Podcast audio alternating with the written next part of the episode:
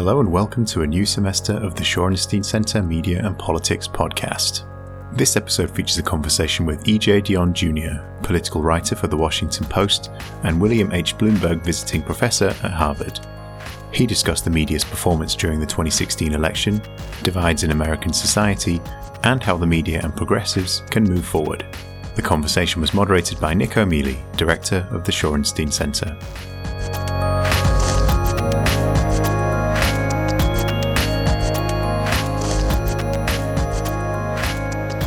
Ladies and gentlemen, my name is Nicco Mele. I'm director of the Shorenstein Center here at the Harvard Kennedy School. Welcome. Thanks for joining us today. Uh, I'm delighted to have here as our guest E.J. Dionne, who many of you know uh, from as he's a columnist for the Washington Post, a senior fellow at the Brookings Institution, a professor at Georgetown University, and for at least this semester, a visiting uh, professor here at Harvard. I love that at least part. Thank Yes, you. Yeah, yes. That's good. Uh, hopefully, uh, oh, sorry. Hopefully, it'll be more than just a semester. But um, you're teaching in the divinity school, right? Right, and social studies. And social studies, and we have uh, managed to corral him over here to have a conversation, in a large part, about his new book. One Nation After Trump, a guide for the perplexed, the disillusioned, the desperate, and the not yet deported, which he wrote with Norm Ornstein and Tom Mann. Uh, at this point, let's give EJ a warm welcome.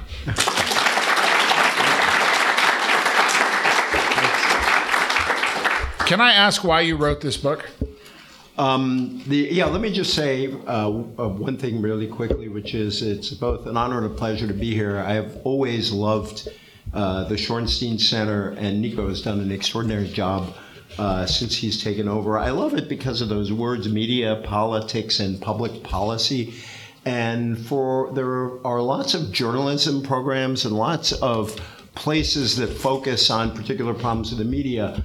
And I think the focus of the Shorenstein Center, bringing together media politics and public policy, is exactly what we need to talk about uh, in the wake of the election. That the first job of journalism, of the media, is to tell the truth as best it can be found. But there's a reason for that in a democracy, which is its job is to serve democratic deliberation. Uh, and so I think the Shorenstein Center has been an important place for a long time. And it is, if I may channel Richard Nixon, now more than ever important. Uh, and so uh, thank you for that. Um, I, I, think the uh, th- you know, my co-authors. This book, by the way, I'm jumping the gun here. The book comes out on September 19th. Um, we decided that we would get the minor competition of Hillary Clinton's book out of the way uh, the week uh, before. Um, uh, the um, I'm, I'm going to study her promotion all week. Um, the um, obviously the simple reason is that all three of us were um, very upset about Trump's election, about what it meant. All three of us, I think it's fair to say, as you'd see when you see the book, um, see a threat here that goes beyond from the president, that goes beyond um, the normal uh, situation of a president you might disagree with. One of the in the book we talk about um, the um, uh, autocratic uh, tendencies that the president has. Uh, Dani Rodrik the other night, I thought, put it really well at, a, at the uh, forum here. That when you see autocratic regimes take over, they go after judges, uh, they go after the media, and they try to render the opposition illegitimate. And uh, um, you know, and we also, on the other hand, wrote this book because um, we think that Trump actually provides the country with an enormous opportunity. Um, and that opportunity comes from um, his kind of, uh, to use a word that was popular uh, a while back, unmasking a number of problems uh, in our politics. He has brought about an unprecedented political mobilization that I think goes quite deep uh, in the country. And I just ask you to compare the mobilization around Watergate was a great moment in American history, but it was almost entirely, the result was brought about almost entirely by key institutions, judges, the media, uh, the Congress, prosecutors. in this case, prosecutors are certainly important, judges could be important, but you have a kind of mobilization here that you haven't seen before. And then lastly, we thought it was really important to try to understand why uh, Trump happened. Um, and um, we um, talk a lot about problems that the country had before Trump was elected, that he exploited and that enabled um, his election. And um, we share the view of a lot of people that uh, you can't just oppose someone, although I do think there are moral values uh, that are being upheld in the opposition itself. Uh, and so we argue and for, and I'll explain if anybody wants to hear what, what we mean by this. Um, we argue that the country needs a new economy, a new democracy, a new civil society, and a new patriotism. And we lay out um, a case for some of the economic reforms we need to end this really sharp division by region in the country um, over economics. We also insist that uh, uh, progressives certainly should stand up for the whole working class. We talked a lot about the white working class since the election, and we should worry about the white working class. We also should worry about the Latino and the African American and the Asian uh, working class. We talk about how we could bring those concerns together. Um, and so that's why we wrote the book. We were upset about what happened. We wanted to explain as best we could what we saw as uh, the reasons for Trump's election, and we wanted to sketch out what we hope. I mean, it's a, it's, uh, it's not an overly long book, but we try to lay out what we think needs to happen, both to repair the problems Trump uh, has created, but also to repair the problems that allowed him to win in the first place. So in the book, you you I know you at the end you call for a new democracy, a new media, a new economy. But I also just wonder a little bit about how did we get here? And uh, you know, in your experience as a journalist, I wonder if we can just hone in on the media part. How did we arrive at this moment? Yeah, we have a um, one of the longer chapters in the book is about the media because we think it was important to uh, uh, Trump's rise. And we point to a paradox, I don't think we're alone in pointing to this paradox, that um, in many ways the media, particularly television, enabled the rise of Trump. And now the free media stands as one of the most important checks uh, on Trump. Uh, on Trump's power and in sort of um, reporting uh, candidly and honestly to Americans about the stakes in matters such as the Russia uh, investigation. Now, I think those two things are true at the same time. I always tell the story of being in our kitchen um, in late 1985, and we had a cable channel on, and it was showing a live Donald Trump speech, and said to myself, I don't want to watch that, so I switched to another cable channel, and it was the same live Donald Trump speech, and I turned to my wife and I said, you know, what do we have now? Trump state television. Um, and I think that particularly at the beginning of his campaign, um, the amount of utterly unmediated time uh, he got uh, compared to any other candidate was really uh, very disconcerting and something I think that the uh, networks, particularly cable, but not exclusively cable, will have to answer for. Some of you may remember that in March of 2016, MediaQuant, the media tracking firm, reported that Trump had received $1.898 billion worth of free media. The Republican who was closest to him uh, was Ted Cruz. Trump got six times the coverage Ted Cruz got, and more, well, more than double what Hillary Clinton had gotten uh, to that point as a Democratic frontrunner. There's something sort of troubling uh, about that. Um, but, but so, what should the media have done then? What's the alternative? Well, I think you know there are a few simple rules. One, uh, uh, either don't let candidates call into television shows or allow all of them to call into television shows. You know, Donald Trump was the first guy who could do, if he wanted, meet the press in his pajamas. Um, and it was very bizarre that Trump could just commandeer television time. Every other candidate had to go get made up uh, and uh, you know take a car and sit in a chair um, and, you know, so that's the kind of indulgence toward him. Secondly, I like unmediated presentation of candidates to a point. I think it's useful for voters to get to see somebody make his or her uh, case. But, you can't do that all exclusively on one side. I think the third thing, Trump complained about it, but it was a great asset of his, um, is that he complained that no one took his candidacy seriously, didn't think he was going to win. I certainly didn't think he was going to win. Um, I think that had the result that um, serious scrutiny of Trump started later uh, than scrutiny of other candidates. Eventually, um, there was a great deal of scrutiny of Trump, but it didn't happen uh, till much later. And I think um, that, uh, and it's a hard thing to think about because with a multiplicity of candidates, uh, journalistic institutions have some difficult choices to make in terms of investing time and how do they do that and how many people can they put on whom. Um, nonetheless, Trump became the first candidate in history who fended off one scandal with a new scandal. Um, because eventually, when the media kicked in, they found all kinds of stuff. It wasn't like they didn't, nobody could fault the media for ignoring Trump's problems.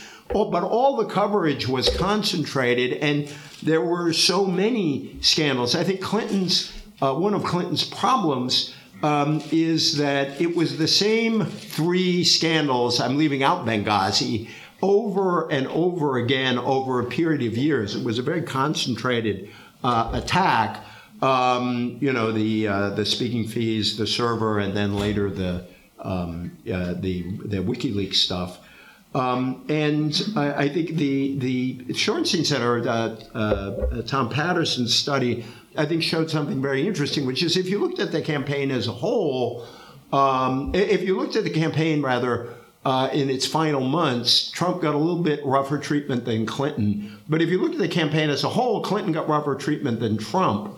And I think that's because she got the going over all the way through, and Trump got it concentrated at the end. So those are um, a few of the problems. And I think the media have to, we talk a lot about false uh, balance. And I think, um, you know, false balance is a problem in the media. I think since the election, the media has already taken some important steps, uh, you know, in the notion that there isn't false, there isn't any balance between truth and falsehood, and you shouldn't feel obligated uh, to any kind of balance between truth um, and falsehood. Um, but I also think, and Tom Tom's study also alluded to this. Um, you know, was there something qualitatively different between these two people that the media just couldn't quite bring itself to talk about? You know, Tom asked the question without answering it. Did the media suggest that Hillary Clinton, with the normal problems of a candidate, the normal shortcomings of a candidate, get treated exactly the same as a candidate whom I think we can argue um, was somewhat uh, uh, how to be. Dip- I mean, I don't particularly feel like being diplomatic, but I'll be diplomatic. Uh, quite beyond the normal, uh, who had some more than the normal problems, more than the normal share of scandals. Uh, and was there something inherently misleading? I'll, I'll read um, something that was really tough. Uh, I'll, I'll, close with this from Brian Beutler of the New Republic, and he wrote this um, right before the polls had closed. So on the morning of the election, Brian wrote The inability of political media to process and communicate asymmetry between the parties is a genuine crisis for the industry and our political culture. I believe both that if Trump were to become president, it would be a consequence of that crisis, and also that the media would do a much better job covering a Trump administration outside the context of a horse race than it did when he was running against a Democrat. But the way this campaign has been covered gives me incredible pause about the latter assumption. And even if it's correct, the double standard makes no sense. There is no way to justify systematically misinforming people about the stakes of an election and then clarifying the consequences after it's over. now, uh, um, there's something to that. I, I can see, as a, somebody who spent years in journalism, I can see some replies to Brian, but I think there's something deep in there that journalists will have to think about. And how does that, uh, how should they think about it heading into 2020? I mean, uh, there's not any evidence that that dynamic is necessarily going to change. That the horse the horse race dynamic, I don't see that changing headed into 2020. Moreover, the volume of coverage. He's now the sitting president and the incumbent, and the volume of coverage will at least be comparable. Right, but the volume. What, you know, what I meant at the what I was referring to at the beginning was not sheer volume, but uncritical, unmediated coverage at the beginning. There really was very little. Everybody, this was sort of a wonderful thing to behold. It was it was extraordinary for ratings. Was it Les Moonves of uh, CBS said uh, he later said he was joking, but he said, "Well, Trump may not be good for the country, but he's good for CBS." And there is a kind of crisis in the media industry, and somebody who comes along who's great for ratings, which Trump is, got all this unmediated coverage. I think that's the issue. I think the coverage of Trump in the next campaign, if he gets that far, um, will necessarily be more critical right from the beginning. So I think we will sort of have that what, going what, for what, us. And, and, the other thing is um, the um, I, and and and here is where I think you can talk about some problems in the Clinton campaign, but also some problems in the media. Um, on the one hand, Trump had a series of easy to communicate um, ideas or notions uh, that he could just hit on over and over again. Build a wall, uh, you know, stop uh, China from stealing our jobs, you know, stand up to terrorists, you know, stand up to Muslims. It, you know, it was a very bang, bang, bang uh, agenda. Um, Hillary had a very interesting economic agenda that got undercovered. I think it's fair for the Clinton people to say it's undercovered. But I also think the um, Democrats in the Clinton campaign uh, failed to make it as accessible um, um, and, and as clear as she needed to in this campaign. And I still don't understand, although I'm told the focus group showed they didn't say why there wasn't more advertising on in Michigan, Ohio, in um, Ohio, Pennsylvania, and Wisconsin on Trump stiffing his carpenters and uh, plumbers and the like. Um, you know, I, I, think Trump talked, Trump's advertising was about 34% about economics. Hillary's was, I think, 8 or 9%, according to one study. I think that's a lost opportunity. But I think the press um, undercovered what she actually had to say when she said something substantive. Uh, and, you know, I think Tom's study suggests that. Tom's study and also this great study, the Berkman, Berkman Klein Center here and the MIT Center for uh, Civic Media, um, Trumpian issues dominated the coverage much more than Democratic issues. And I just think that's a fact. And that's something the media should look at and ask, you know, and even if you ascribe a lot of that to the success and genius of Donald Trump, I think it's still something the media has to yeah. think about. So let's talk about the Trump voters for a minute. You know, in the book, you talk a lot about the economic challenge, the economic motivations, the challenges of the economy, the need to build a new economy. Uh, but I also want to just ask about the role of race, which you talk a little bit about in the book too. We and, talk quite a lot about. Yeah, just. yeah. Uh, but but I guess in the in the uh, you know I, my my takeaway from your book was that you thought it really was much more Trump's Trump's ascendancy, what was powering Trump's candidacy was much more some of the economic issues, and and you race played a part, but it wasn't as strong a driver as the economic issues. And I just want to talk a little bit about that and about sometimes it's hard to disentangle the two. Um, um, in fact, that, that means I think we failed to communicate properly because we were very clear on um, how much the campaign. We have a chapter specifically called Race, Immigration, Culture, Economics. Um, and I think you might have gotten that impression because we argued against ignoring economics. Uh, and I'll get to that. But um, we went through every post election study uh, we could get our hands on. And political scientists produced some pretty good stuff pretty quickly after the election. Um, and almost all of the studies rooted in public opinion data showed two things. First, and this I think is always underestimated when you analyze an election, first thing was party. Trump got an overwhelming majority of Republican votes. He wouldn't have won without Republican votes. And so there was a party vote here. Um, but second, culture, race, and economics um, were more important in all of the studies based on public opinion um, than economics uh, than economics were. Um, the, um, the the evidence is pretty overwhelming. There's one study, for example, of Obama to Trump switchers. Now, you would assume that if somebody voted for Obama, they can't be racially motivated. This study found that uh, many of the Obama to Trump voters were racially motivated. Uh, they voted for Obama for other reasons. I think it was partly the success of the Obama campaign in making Mitt Romney an unacceptable choice to white working class uh, voters. Um, and uh, and I also think there was some stay-at-home uh, Republican votes as a result of that uh, in that election. Um, so we do not downplay the role of race or immigration. And immigration was clearly uh, it was for a minority of voters, but a very powerful motivator uh, for the Trump vote. But then we looked at studies based not on public opinion, but on geography. And when you look at all the studies that based on geography make the point that the places Trump won tended not to be necessarily the poorest places in the country, uh, but the places under the most economic stress, the places with the highest uh, number of foreclosures, places where the uh, job base was in jobs more likely either to be outsourced or technologically uh, destroyed. And so what we argue is that it's um, you cannot we, you have to avoid two forms of denial. Uh, denial one would be to underplay the role of race, immigration, and culture uh, in the election. Religion, by the way, for you know his share of the conservative evangelical vote was higher than George W. Bush's.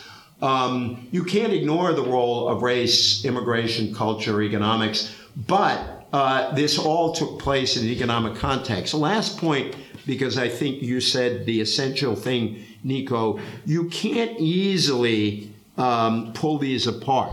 Um, voters are more likely to feel under pressure and more likely to react to react negatively to outgroups when they are under economic pressure.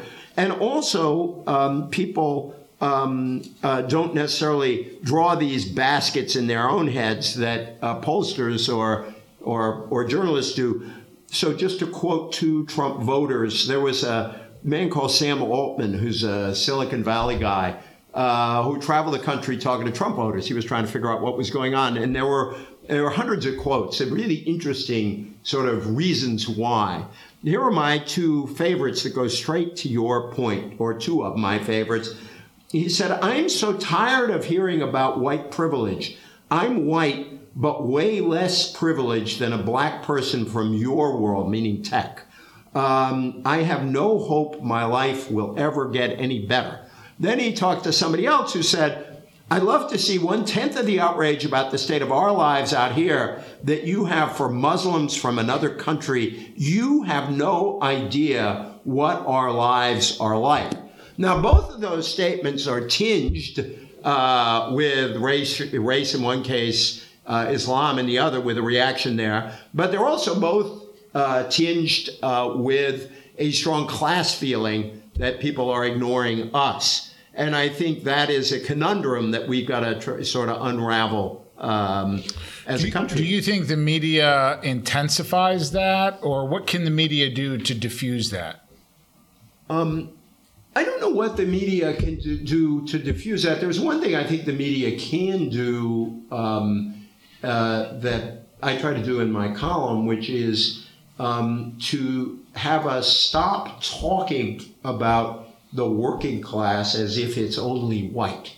Uh, that, you know, I think you could argue now, it depends on how you do the numbers, that a majority of the working class is actually African American or Latino, or at least a very substantial minority, is, and that many of the same problems confronting a white worker in Erie, Pennsylvania, uh, were problems confronted um, in the inner city. These are problems created by deindustrialization. William J. Wilson, a great scholar at this school, uh, wrote a book 30 years ago called When Work Disappears. And he was writing about the cost of deindustrialization to people in the inner city. Um, what we're seeing now in some of the old mill towns around the country um, is the very same process happening um, to uh, Americans who are white. And so I would at least like to see more effort made uh, to talk about how problems that we tend to racialize um, are actually common uh, problems. Um, it doesn't mean that there aren't particular problems that particular groups face. It certainly doesn't mean you know white workers do not have the same history of oppression that African Americans have. That's just a fact. Uh, on the other hand, I think there is more commonality, but ultimately, I think that's the job of politics. I mean, I've been talking a lot about this problem of racial division in the country, and when I talk like I just did about the need to sort of bring together concerns for African Americans and Latinos and the white working class. People call it my Bobby Kennedy fantasy, um, you know, because remember, famously in the primaries in '68, and there's real evidence for this, Kennedy managed to get a lot of votes from both the white working class and African Americans. And I think we desperately need a politics that brings those groups together. And I think that progressives, and I speak here as a progressive, not as a columnist in particular, um, I think progressives should look at what Trump is doing and know that he needs those racial divisions. And I think we need to heal those racial divisions. Hmm. All right, I'm going to ask a couple more questions and then open it up to the audience. So get your questions ready. Let me ask you what surprised you most in the writing of this book? Um, well, probably the fact that three people on two coasts could actually get it done in uh, a short period of time. Um, that the, um, it was actually, I, I, always say our book could not have happened without modern technology. The ability of three people to work together and to, you know, I, I would make a change and could instantly share it and make sure my co-authors, especially if it was something that I changed in something they had written, uh, it, was, it was a very interesting process uh, that way, and we could really respond. Um, we could respond very quickly. Um, probably, what, what, what, surprised me is how many studies I, were actually done of uh, on this question of race and and culture versus uh, economics, and how much work had already been done. I wasn't surprised, but I was impressed with how much interesting post-election thinking, analysis, and reporting um, had been done um, had been done on on what happened. Um, I guess the most surprising finding was in this um, Berkman um, MIT, Berkman Center MIT study, um, which showed two things that were really striking. One is that um, there is a profound difference between how committed liberals and committed conservatives and right wingers uh, consume media. That um, uh, liberals tend to consume both mainstream and opinionated media whereas on the right there was a much more exclusive consumption of um, uh, information friendly to their side. Uh, but also, and this was something that I hope we have some. I, I, commend it to you as a as a something that would be interesting for Shorenstein to do. Um, this study argues that the right wing media was singularly successful in getting its tropes into the mainstream uh, coverage, uh, more successful than liberals were. Um, and I think there are obviously questions to ask about that of liberals and liberal strategists, but there are also questions to ask about that of the media. Um, and I think that study, um, you know, this massive study of data of, of, media consumption, um, th- those two findings, uh, sort of, th- those two findings uh, uh, took me uh, took me aback. So, what about uh, my last question before we open it up to the audience? I want to go back to you when, when I asked you about race. You were really at the end of it. You were talking about we have to have a new kind of politics, in a sense. And in the in the closing chapters of the book, you talk about the need to build a, a, a I guess I want to say like a new civil society, right? Or not necessarily a new one, but uh, yeah, no, we, but, we we say new. Yeah, we, yeah. We, we decided not to be shy about new. We thought we need a lot of new right now. Um, the two things about that. One, my favorite personal experience of the campaign that's deeply self-involved. Um, but why not after a campaign like this? Um, the um, I gave a talk. David Brooks and I were doing a panel at uh, Wash U, um, and um, uh, in the course of my some comments, I said that if I made a hat uh, for the campaign, it would say "Make America Empathetic Again." Uh, and uh, this really nice man in the audience came to me and afterward and said, "I really like that. I'm going to do something about that." And then about uh, three or four weeks later, a hat arrives in the mail.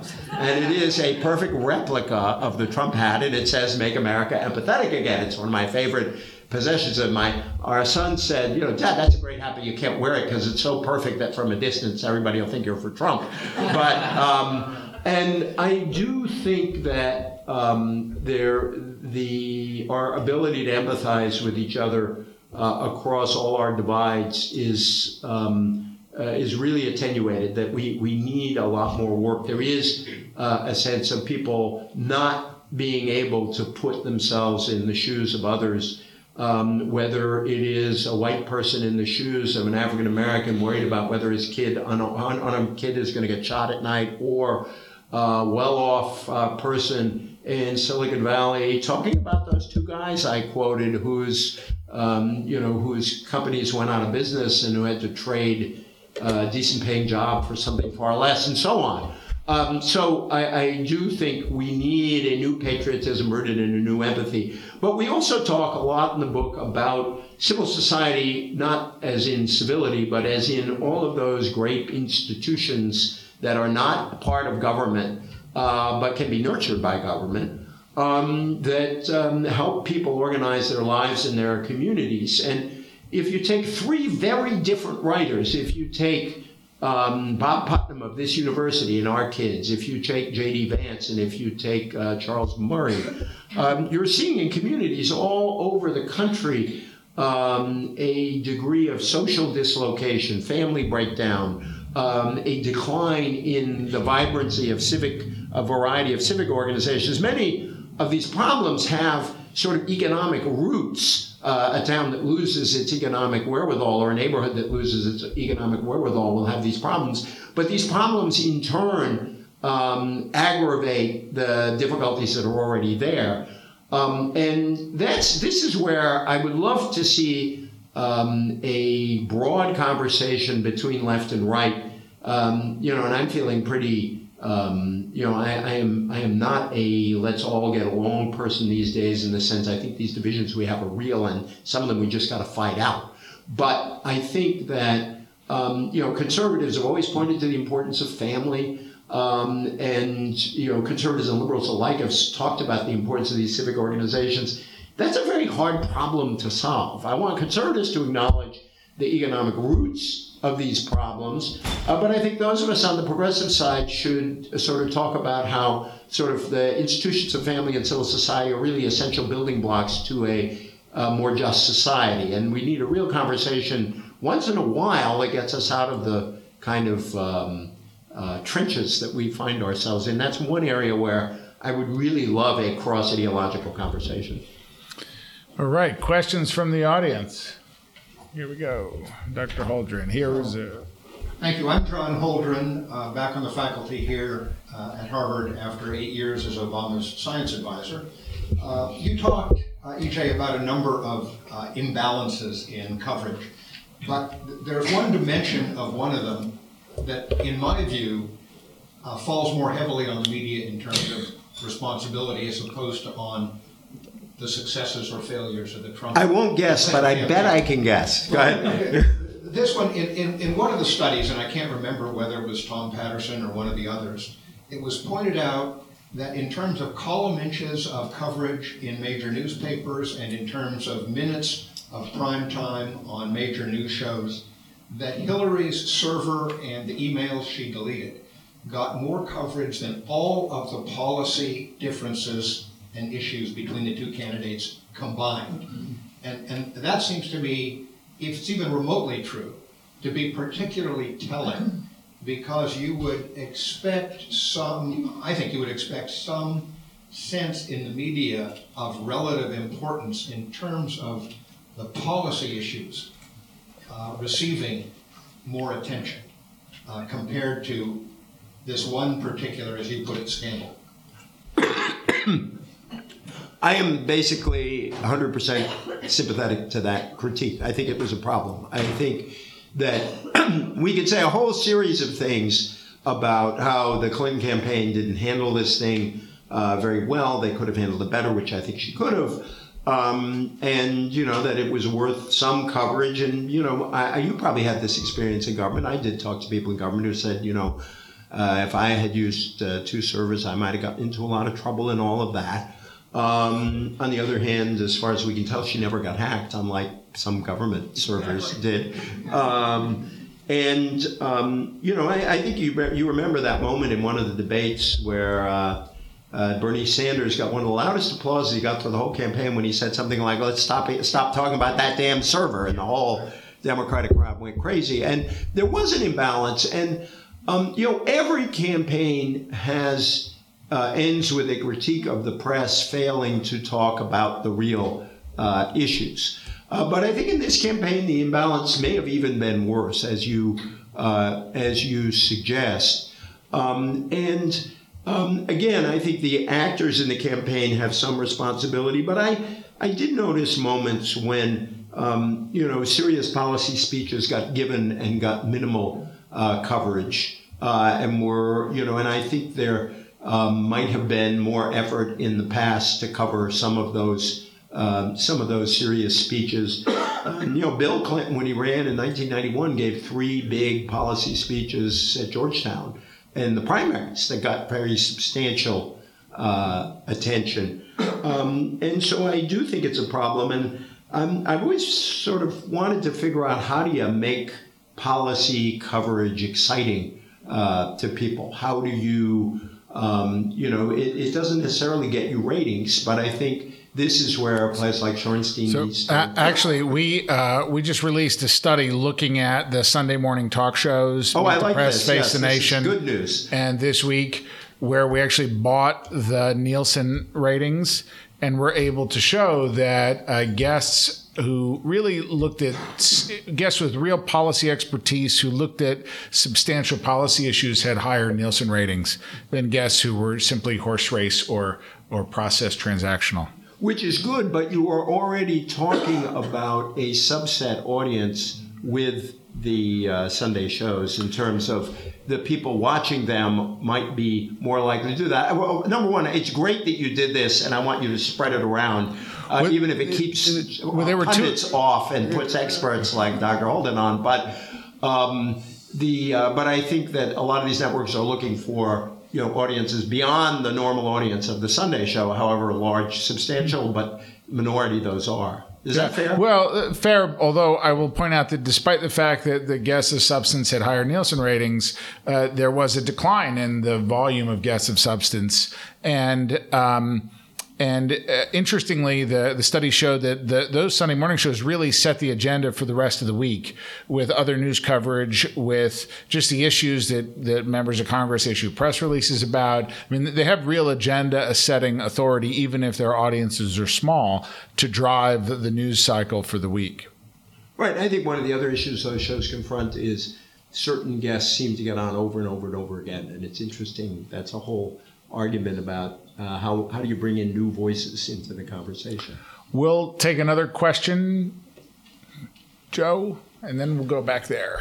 See, I want Donna Brazile to retell her crawfish story and then ask the question. Uh, Go ahead. Who is So, so uh, EJ. where? Oh, there you are.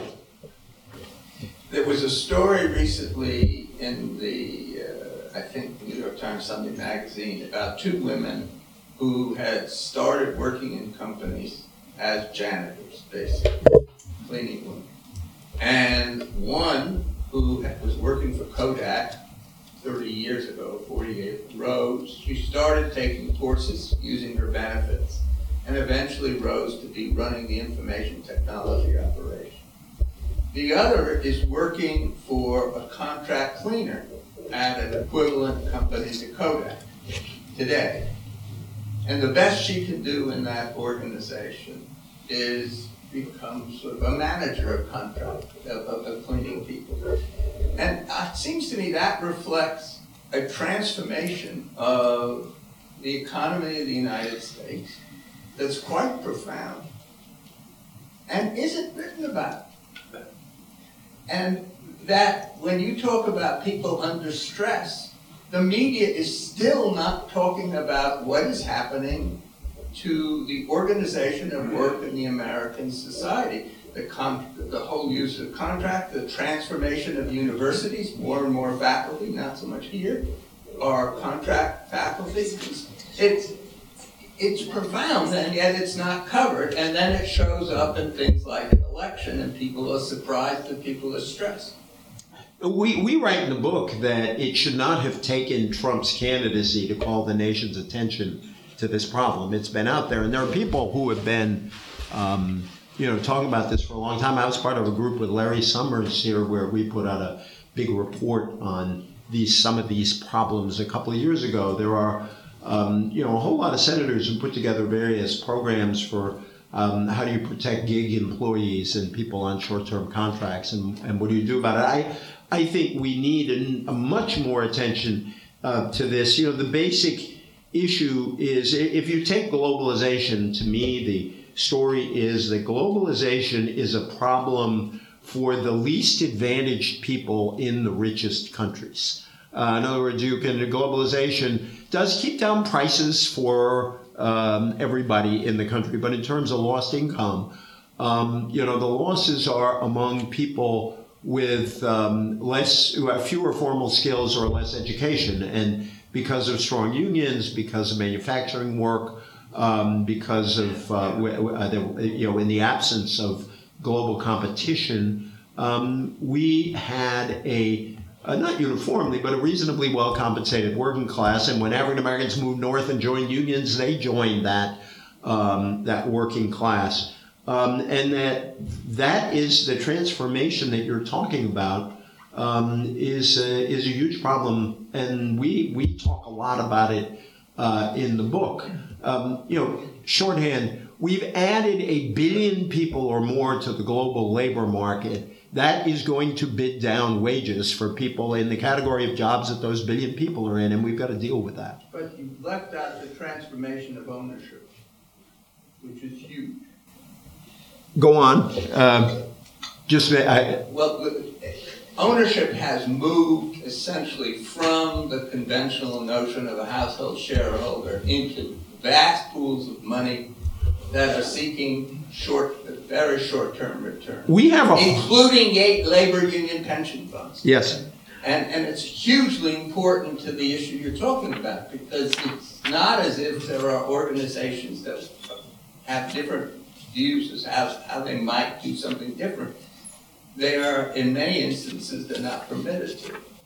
I, as Richard Nixon said, I'm so glad you asked that question. I won't go on, but you can take a look at the book. We very specifically talk about using work done by a number of uh, folks. Um, we talk about how um, uh, American companies, uh, you know, that financialization has led to more short-termism uh, on the part of American companies. And there are some changes in corporate rules, in perhaps in capital gains taxes, uh, where companies can um, start uh, again to think about stakeholders and not just shareholders. That's a, as you know, that's a relatively recent phenomenon. So our economic program, we have a GI Bill, we have a, a charter for American working families, a GI Bill for American workers, and a contract for American social responsibility, and we talk about what we you might do to uh, restructure some of the rules to have somewhat different corporate behavior. But we can talk some more afterward. Yep, right here. This woman in the middle.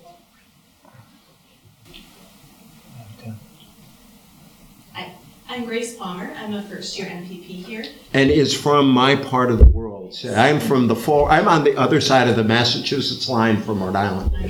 A brilliant woman who used to work at the Brookings Institution. So thank you. uh, and I am thinking of the quotes that EJ shared earlier, and also thinking of um, research actually from Brookings from Carol Graham that looks at kind of comparative identities and hope um, based on how identity groups feel like they're uh, progressing or maybe gaining in, um, in well-being or not over time, uh, particularly looking at how a lot of whites are feeling a loss of hope because they've seen themselves gaining in comparative well-being for a long time, now feel that they're not, whereas other identity groups maybe are not doing as well um, on an objective scale, but are increasing in their well-being. Um, that's, that's a long preamble, but I'm curious what the connection to media coverage might be there, what sort of feedback loop there is based on how the comparative well-beings of um, white people and people of color have informed this election. That's a great, that is a great question, and I, I, I don't know what role media is playing in fostering these feelings versus um, perceptions of what might actually be happening. Two, two examples. Um, um, my friend Robert Robbie Jones wrote a book called The End of White Christian America. Uh, and Robbie sort of argued that just on the basis of the numbers, um, white Christians will lose their majority. Christians won't lose their majority, but white Christians have lost uh, their majority. So there is this sense of displacement. Second study, uh, Andy Kohut found that in terms of opposition immigration, the late great Andy Kohut um, found that there were two kinds of places where anti-immigrant feeling was high. One is places was were places with large-scale recent immigration. Okay, you can understand that a community is changing radically; people are uneasy with it. Um, the other were places where there are no immigrants at all, or practically no immigrants at all, where uh, the immigrant was a distant uh, figure. So, um, and then the um, you know those those two quotes um, suggested that um, there for a lot of people um, the resentments and the anger is directed toward the group coming up, and I think this is a really old political story that politics tends to move to the left when the bottom and the middle lie against the top and it tends to move to the right when the top and the middle lie against the bottom. And I think you're seeing some of that. The last thing, since you mentioned Carol Graham's study work, by the way, is great for those of you who haven't uh, looked at it. There's another great Brookings study on this economics point. Um, Hillary Clinton carried like 450 counties. Um, Trump carried like 2,500 counties. Hillary Clinton's 400 and some counties represented 64% of GDP uh, in the United States. That's astonishing. And that tells you a lot. Now, Pippa Norris, the great scholar here, um, makes the interesting point that when you look at places, it's not clear that even if they are economically declining, it's economics uh, that drives that because economically declining places also tend to have older populations because young people uh, move out. They tend to have uh, folks, I refer to them as neighborhood people, they're folks who stick close to home. Uh, and so who might have much, somewhat more conservative and traditional views. But that 64% out of 400 counties just is very revealing. But thank you. Pass the microphone down, yep, to the end of the aisle, right there at the beard. Um, hi, my name is uh, Pat Chapman. I'm a mid-career student at the Kennedy School. I um, Can I ask just from what mid career? What? uh, Navy. Oh, bless you. My sister was in the Navy. Oh, thank you. For, for, Yeah, no, but I thank you for your service, and I love the Navy through my sister. um, so right now, the mainstream media has a credibility issue. They uh, get facts wrong often, with and often with huge implications. A few examples that come to mind are Michael Brown, hands up, don't shoot. Um, the UVA rape case, uh, Donald Trump selection every step of the way, primaries, uh, all uh, exhaustive reporting on the Russian collusion narrative without uh, any s- substantial evidence to this point. I would dispute the last, but we could argue about that. Um, and it, these are not just minor errors; these are determined narratives, and despite uh, evidence. And so it's no wonder that the term fake news has kind of caught on in recent um, jargon. So my question is, doesn't the mainstream media uh, have a, an obligation to report facts responsibly and also do soul searching and discuss openly when they, they misled um, the nation? Because often we seem to be seeing more of the same uh, false narratives. See, I think your question itself describes why we are at such a difficult pass uh, in politics. Uh, you know, um, on the one hand, um, media aren't perfect and make errors and they correct errors. Um, I hate mistakes, um, and I think everybody in journalism hates mistakes. I think errors should always be corrected prominently. People, you know, CNN recently fired three, you know, its whole uh, investigative team on one story. I think the notion that the media uh, is indifferent to error uh, when it makes them, um, it, that's just not the case. But of course, we make errors. I mean, every human institution uh, makes errors. I think the issue is how we deal with it. I also think that uh, new technologies enable media to be more transparent about the sources of their information, and I think that would add to the credibility of media. I, I, love the fact, for example, that when I make an assertion in my column, I can link to a set of facts so that my reader can read it, or link to an entire speech so that my reader can see whether I took a quote out of context, stuff like that.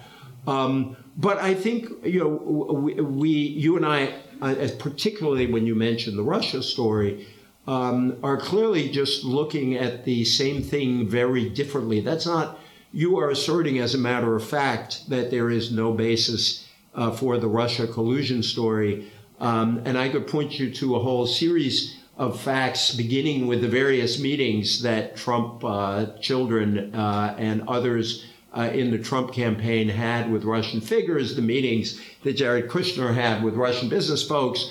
Um, doesn't mean the case is proven. No one in the media has said that the collusion story is proven in any way. All the media has done is reported incrementally on what we have learned about dealings between the Trump campaign and um, various Russian uh, officials, business folks, and the like.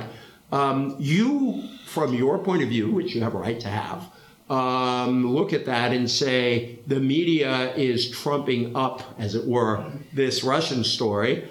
I look at that reporting and say, no, the media is reporting what we learn as we learn it about the um, what might have happened here and what evidence there is of um, of Trump of of possible uh, Trump collusion. What uh, uh, Anne Applebaum, a columnist for the Post, had a recent column where um, you know said we now have a lot of circumstantial evidence, and the question is, will we get to evidence that, that creates a clear link or not? And we're not there.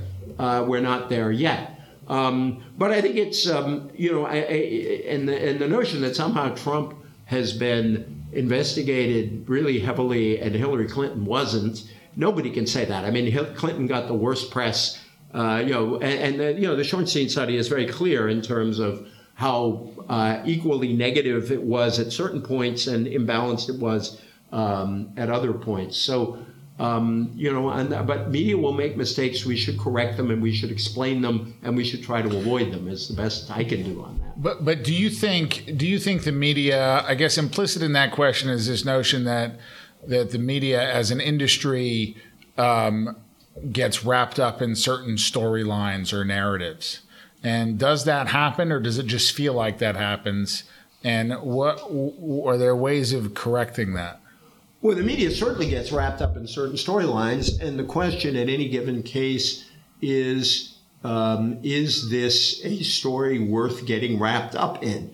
Um, you know, the Washington Post during Watergate did a lot more Watergate coverage for a while than other uh, newspapers did. And others said, oh, the Post is all wrapped up in this crazy Watergate thing. There's nothing there. And then it turned out they were right.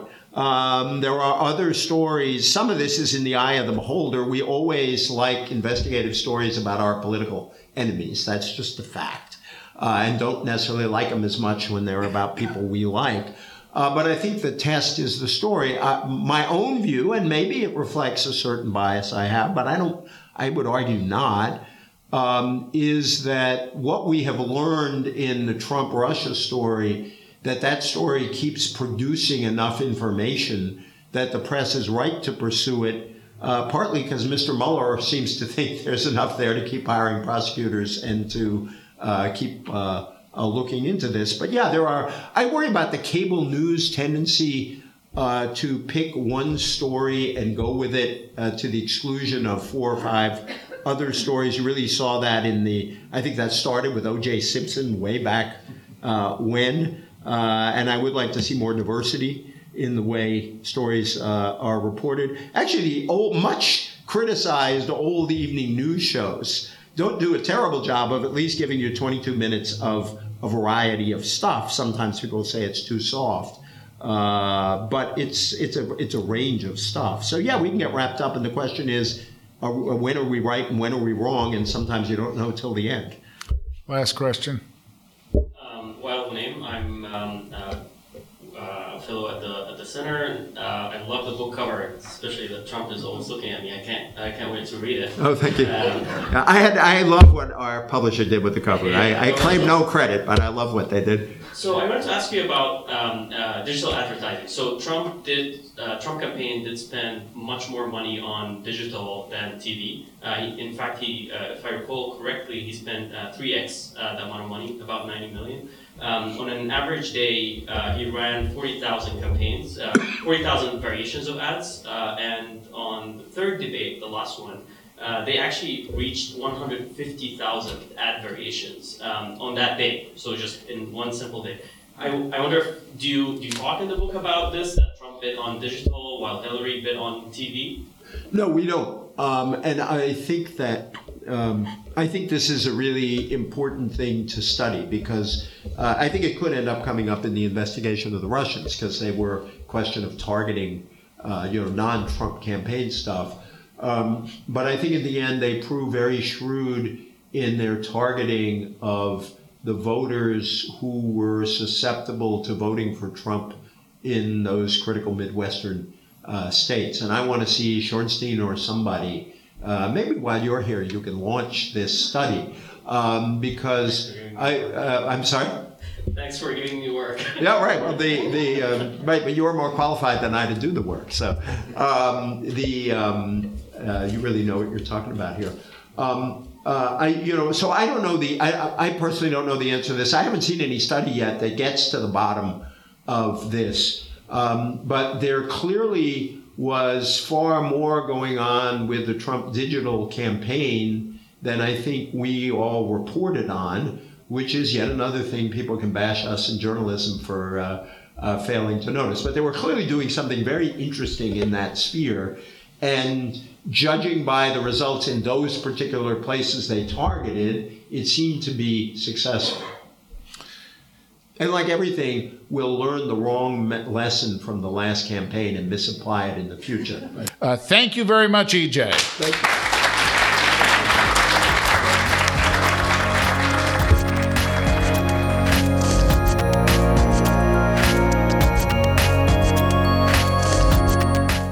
Thanks for listening to the Shorenstein Center Media and Politics podcast. Music provided by extrememusic.com.